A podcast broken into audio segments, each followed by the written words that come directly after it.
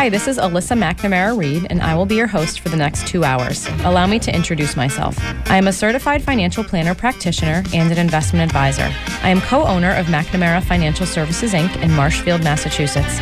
McNamara Financial is a federally registered investment advisor, and by my definition anyway, is a true family business. We work with clients like you every day, regular people that need help making sound financial decisions, or people that want one less thing to worry about. I work with clients for a fee based on assets that I manage, or an hourly or flat fee for creating financial plans. I am not compensated via commissions unless I have the pleasure of helping someone with their insurance needs. There are some things worth paying for, and perhaps a lifetime of financial security is one of them. I, of course, cannot guarantee that working with me will ensure a secure financial future. McNamara on Money has been a call in talk radio show since 1990. I love hearing from listeners, and there truly are no dumb questions. In fact, I like the simple questions because everyone should have the answer to those. Just don't call me asking for the next hot investment or which market is going to outperform this year. Number one, that's not the nature of this show. And number two, I have no idea. Any advice I give to a caller is meant to be generic in nature and should be verified with his or her own financial professionals. You will hear about a variety of topics on this show that relate to investments and personal finance. We try to cover topics that people can relate to regardless of their net worth or financial situation. And of course, we try to keep it interesting. I would crunch numbers for two hours or spreadsheet cash flows because I'm a total math nerd, but that wouldn't much make for good radio. Instead, I choose to educate people on topics surrounding big financial events in life, like marriage and divorce, kids in college, death of a loved one, career changes, and of course, retirement. I once heard that it is a smart man that knows what he doesn't know. I'm sure it was my dad that said that, and I'm also sure that it applies to women. That is why I invite guests onto my show that have expertise in different areas also related to personal finance. I feel it's important to note that the opinions of these professionals are not necessarily the opinions of McNamara Financial or any of its advisors. As long as we are on the subject of disclosure, I should note that while we may discuss investments and or markets on this show that past performance is not indicative of future results. Thanks for tuning in. We're back. You're listening to McNamara on Money, the South Shore's very own financial talk radio show. This is Pamela McNamara sitting in with Mike McNamara this morning. What a family business we have. Oh, have. I yeah. love it. huh? I just love it. Okay, what's coming up? Next Saturday, May 11th, the topic will be estate planning for young families. Alyssa and her guest attorney Danielle Van Ness of DGVE Law in Hingham will be reviewing the importance of estate planning in your life. The following Saturday, May 18th, the topic of Mac- on McNamara on Money will be investments with Michael and How Justin. exci- Does it get any better than that? No, it doesn't. I'll have my ear to the, to the radio that day. Okay, and uh, this, or next Saturday, May 11th, is the uh, annual Stamp Out Hunger Food Drive sponsored by the National Association of Letter Carriers. And in Marshfield, it will benefit the Marshfield Food Pantry. So this week, your letter carrier will drop off a plastic bag and a donation envelope. And the Marshfield Food Pantry asks that you fill this plastic bag with non perishable food items or personal hygiene program products and leave them out at your mailbox. They will be picked up on Saturday morning, May 11th, by your letter carrier. Uh, and if you cannot um, participate in by leaving food items, then the Marshfield Food Pantry asks you, for you to make a donation. Just put it in the envelope, leave it with your mail. And thanks from the Marshfield Food Pantry for all the support they've received through the years from Marshfield residents. And this is an important food drive because in the summer their stocks get lower. Yeah, and folks, this is a national thing. So if you don't live in Marshfield, you got one of these probably going on in your hometown. Yes. Uh, and uh, it would be nice to help out. They're uh, good folks doing good work for some folks that, uh, Right. need some and help. hunger is just not a holiday thing. Yep. There- there you go. I got to remember that. That's good. Yeah. Okay. Okay, so now in surviving in this in this world, we're going on to our third topic. It's investing. Okay, so if you just tuned in, folks, uh, the, the general uh, name for this show or title is uh, Common, Sense uh, Common Sense Survival uh, in Today's World. We spent a, a while talking about defense, protecting yourself from a myriad of financial disasters that can happen.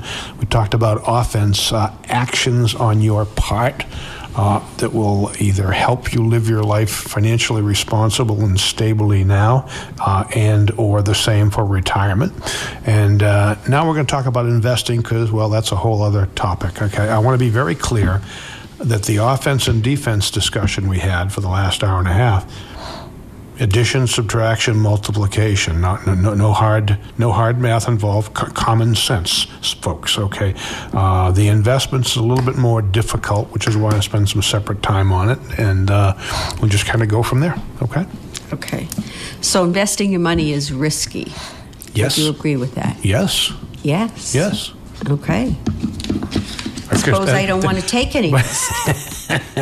you you won't make any money. That's right. Uh, let me uh, let me see simple. if I can. Let me. That's pretty simple. Let me see if I can explain that. Okay. Uh, yes. In uh, in in my world, uh, which is everybody's world, um, we we have this phrase. It's called real return. All right. Oh, I earned uh, four percent of my money. Okay, great. Okay, well, you might have earned 4%, but you don't get to keep 4%. Okay, uh, there are two subtractions you have to make from your financial return to get to what we call your real return. Okay, so the first subtraction is if you earn 4%, you have some amount of tax due on that because, hey, this is by the way, we'll, we'll get to the tax. Taxes are a risk we deal with every day. But anyway, so, so you have to take away taxes from that yeah. investment return. Um, nobody, well, a few people would think of that, but you really have to do what you're. What's really left is you had sure. to pay some taxes. Well, there's one other subtraction that people don't make. Okay, uh, it's called inflation. You know, if if you put $1,000 into a certificate of deposit, I'll make it simple. And if you earned a 4% return, I'll make it simple. Okay? Um, if we had 2% inflation this year, your life cost you 2% more, well, that $1,000 that you put in would be 2% smaller in terms of what you could buy with it. You know, 2% of $1,000 is 20 bucks. Okay, uh, and so if your thousand dollars earned four percent, that's 40 bucks, right? Okay, if you paid taxes, maybe it's ten dollars of the forty dollars, so now you got 30. Well, but if you lost 20,000 on the, uh, twenty dollars on the thousand, you only made ten dollars after that example. Okay, so my, my, you know, you only spend what ends up in the checkbook. We talked about that. Well, you only earned what you earned after you subtract for the effects of taxes, which are a guaranteed risk, by the way, and inflation, which I think is a guaranteed risk. We'll get to that a, a little bit more. Okay, okay. The the real uh, the real return is the only way that you get wealthier. You have to have a real return on your money. Okay. Okay, let me say that differently. But again, this is this is not hard, folks.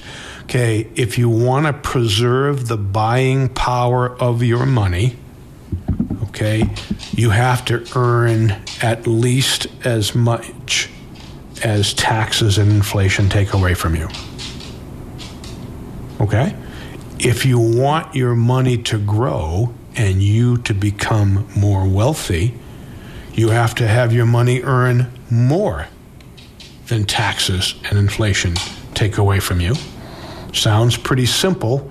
There are certain investments that can do that. There are certain investments that historically have done a very poor job of doing that. Okay, so if you want to get wealthier, if you want your money to grow, you need a return on your money that makes more than taxes and inflation take away from you. And you need to know about that real return, folks. Okay, if you don't want to take any risk, you can go buy a 2% CD, okay, and if you pay taxes and we have 2 or 3% inflation, you're behind the eight ball. You, you, you, you may look in the account and say, I've got, you know, $1,040. But if you paid 10 in taxes and of the 1000 shrunk by 20 due to inflation, you don't have $1,040. You have 1010 That You made a real return in that exa- example. Okay? So the only way, okay, that you beat inflation and taxes is to own what a lot of people call risky investments or think of as risky investments. Okay? Okay. So, all right, how, how are they going to become wealthy? Well, okay, so if you look over a, well, there's, there's th- three layers to this, okay? Um, first of all, uh, you know, when, when people look at uh, investments and they hear the word guarantee associated with that, that sounds pretty safe. Okay, Un- unfortunately, uh, if you look at the history of guaranteed investments at most points in time, after you adjust for inflation and taxes, you have a negative real return on guaranteed investments. Okay? So that goes for CDs and other lending investment bonds are guaranteed. If I invest in a thousand dollar bond, they'll promise to pay me interest and give me my thousand dollars back, guaranteed.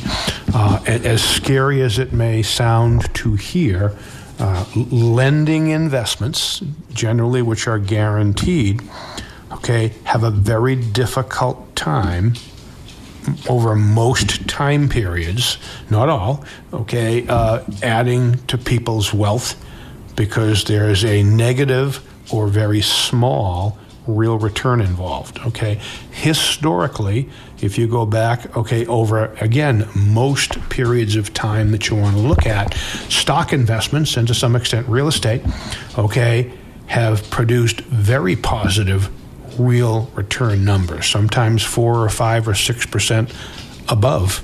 Okay, we have your money growing at four or five or six percent in real return dollars is a heck of a return. Okay, historically, stocks and real estate, okay, those risky investments that most people uh, th- think are, those are the ones that have actually produced real returns, not without some level of excitement, and have people grow their wealth. That's how it works. Okay, so risk is such a huge topic. Yeah. Okay. Uh, let, let, me. Four, people have uh, four kinds of risk, as far as I'm concerned, when it comes to investing. Okay. They, they only think of one or two, but the, the thing. So so here are the ones they think about. Okay. Let's see. If you own an individual stock, okay, and it defaults and goes out of business and becomes bankrupt, that's a catastrophic risk. Default. Okay, so if you're going to invest in, in a stock, default is a huge risk and one you should be severely concerned about. Okay? Well, the other risk is volatility. Prices of stocks go up or down. Okay? Uh, if you look at the price of a stock over any given year or the stock market, it didn't go straight up in a straight line, okay, or straight down in a straight line. It went up and down with ups and downs. So the upward and downward movement of prices of things is called volatility. And you know we had we had a pretty exciting uh, down twenty uh, percent uh, little piece of excitement last the last quarter of 2019. So there was some risk involved in investors. So we have default catastrophic, volatility, okay, and we have inflation and taxes. Okay, in my humble opinion, is going to be guaranteed that tax money is going to be taken away from your investment returns for the rest of your life. In my opinion, inflation is pretty much a guaranteed risk for the rest of your life. Okay? And by the way, volatility is a guaranteed risk in the investment world. Okay? Well, the default is the, the worst one, going out of business, but it's the easiest one to, to, to solve. Okay, if you own one stock and it goes to zero when your retirement plan, your life is over. If you own 500 and one of them went to zero, it didn't. Okay, so the way that you can protect yourself against the catastrophic risk is to own lots of companies, as in mutual funds or exchange traded funds. Okay, so the, here, here's the way I look at it if you want to worry about taxes and you want to worry about inflation, you have to own stocks. Okay, except the volatility, they're going to go up or down. By the way, the long term has been up. Okay, that's absolutely been the direction. But if you want to worry about taxes and inflation, which I think are your biggest risks, you got to own some of those up and down movement stocks. And, and you got the big one covered by owning lots of them in terms of default. Okay, if your if your definition of risk, like most people is, I'm scared about the prices going up and down. I'm scared about losing all my money then inflation and taxes are going to kill you. Those because you're going to invest in lower return investments that are going to get ravaged and have historically been ravaged. Okay, so pick pick your poison. You know, you, they they go on both sides of the seesaw. Inflation and taxes over here, volatility and default over there. Okay, who says you have to put all your money in one?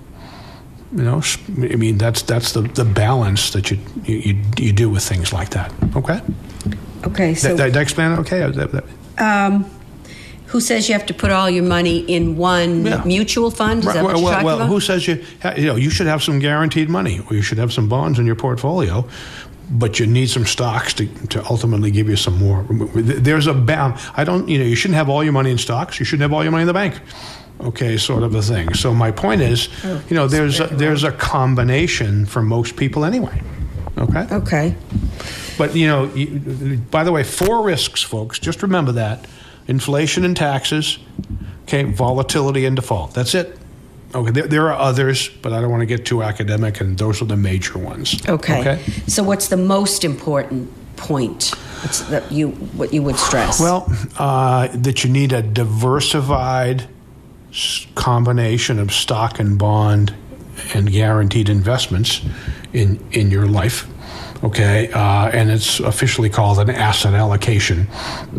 In my world, a predefined mixture of certain types of stocks and bonds, okay, and cash, okay, in your portfolio, if you will. Okay, uh, for folks listening to us who have retirement plans or maybe other investments, they're called. I, I call them investment pies. They're the colorfully multi-sliced pies that you see that says, you know, uh, here's your percentage of great big U.S. stocks. Here's your percentage of small ones. Here's your percentage of international, emerging markets. Here's your bonds over here. Yet real estate over there. So you need to have a variety of different kinds of investments because that's just a diversified portfolio that can protect you against a lot of things.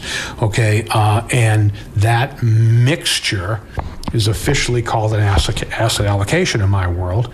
Okay, and there are many, many good ones. You can go to any mutual fund site. You can go to Fidelity or Vanguard or McNamara Financial. Check on their website, and you can see some investment pies called, called asset allocation. They were put together by some reasonably smart people making some reasonably good guesses about, you know, covering your rear end in a variety of ways when it comes to the investment world, and hopefully earning some real return that's kind of commensurate with your commensurate with your comfort levels in terms of your money, sort of a thing. Did I explain that okay? So so that's all and you have you have your asset allocation in place and then you forget about it. no. Is that right? Uh, no, no, no. Okay, if you're 20, your asset allocation should be 100% stocks. Buckle up. And your emergency reserves. If you're 30 and you're 40, I think your asset allocation personally ought to be 100% stocks. Uh, you know, you, you mix more uh, guaranteed, safer investments in as you get older. Okay, the, the only good bonds do in a portfolio, from my point of view, or cash, is to cut down the excitement of the stocks that you own. You know, if, if half your money's in stocks and half your money's in bonds, you know, and stocks go down 10%, well, you're only down five on your whole portfolio, sort of a thing. Um, Okay. Okay, is that yeah, okay? or- I guess I have some questions about bonds, but okay, we go- don't want to Well, give it, give it a shot. Go ahead. Well, they hit they what's the point of them if they're not going to beat inflation and taxes? Sure. They're, portfolio diversifiers. Okay. Uh, most of our portfolios have a, a large portion of investment quality bonds in the portfolio. What do you think when the stock market crashes and burns? What do you think unwise people do with their stocks? They sell they them. they and sell. what do you think they buy? U.S. bonds, United States Treasuries. Okay. Okay, so you know they don't off they don't go in the same direction all the time by any stretch, and so it is it is just a, a like the the eleventh commandment. If if one has a market crash, all of which have been temporary, by the way, okay, uh, people are going to sell their stocks because they're scared to death, and they're going to buy their bonds. And so, if you had bonds in your portfolio, they're going to increase in value to some extent and offset the excitement that comes They're when going to increase in value, so their interest rate is automatically going to go up? No, the value of the bonds are going to go up because more people are buying. So in them. other words, you would sell them No, in your you- portfolio? Well, that, that that leads to another thing. Okay, so so when you have this, let, let's let's pretend you had a a two part portfolio. I've got United States big stocks, the U.S. stock market, and United States Treasury bonds. Okay. Just the two. And let's pretend that your strategy is I'm going to own 50% stocks and 50% bonds. Okay? Uh, and let me do some numbers. There's a $100,000 portfolio, and you start off with 50000 each. Okay? N- next year, the stock portfolio is down, uh, down 20%.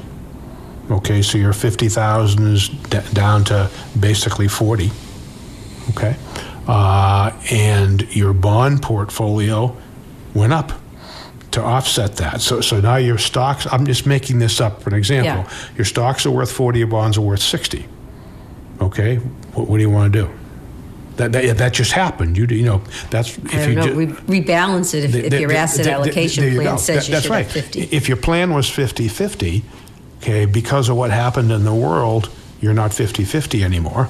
You need to put it back together on a regular basis. So, so when, to, to answer your question, so when you have an asset allocation which has certain specified percentages of stuff that should stay the same, they're always going to get out of line.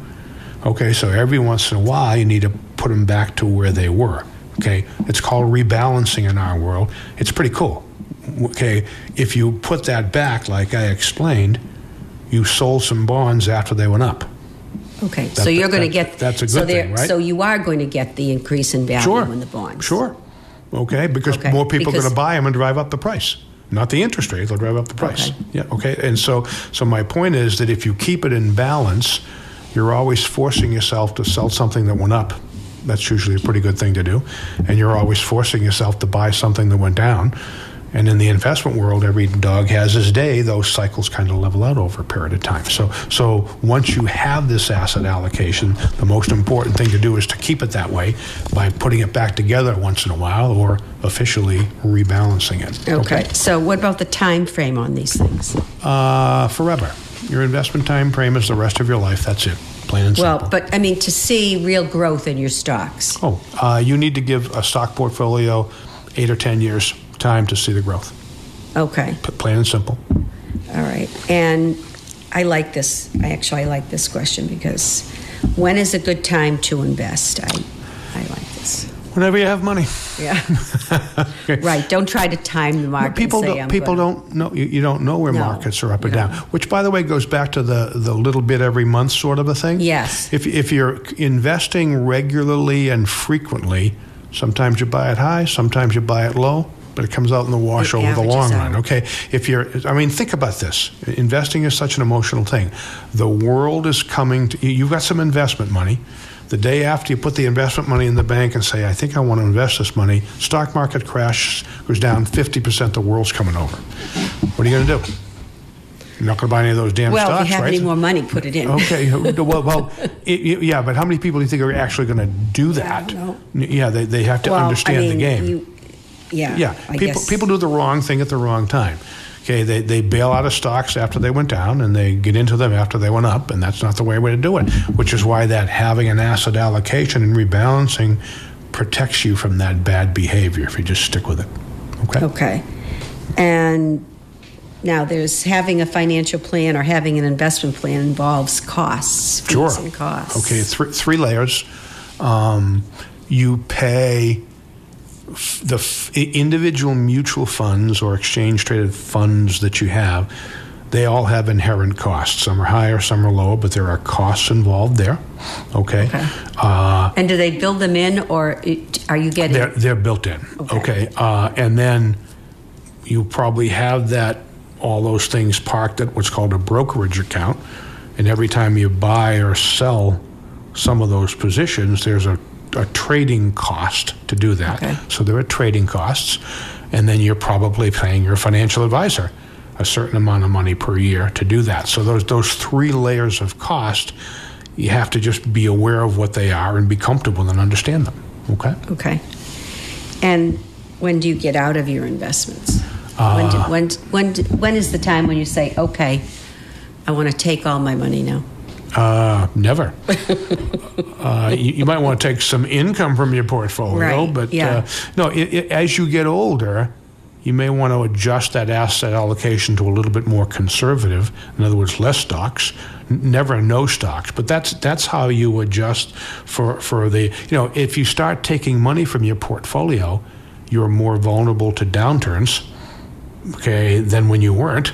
Okay, so you kind of have to factor in how much money you need to take and how old you are and a bunch of other things. But yeah, that you, just take those into consideration. Okay. Okay, so what do you want to, you have five minutes. What okay. do you, uh, throw a few questions. Where do you wanna go? You go. Any place you like. okay. Uh, people get frightened when things go down and they think they're never going to go up and the world's coming to an end. What do you say?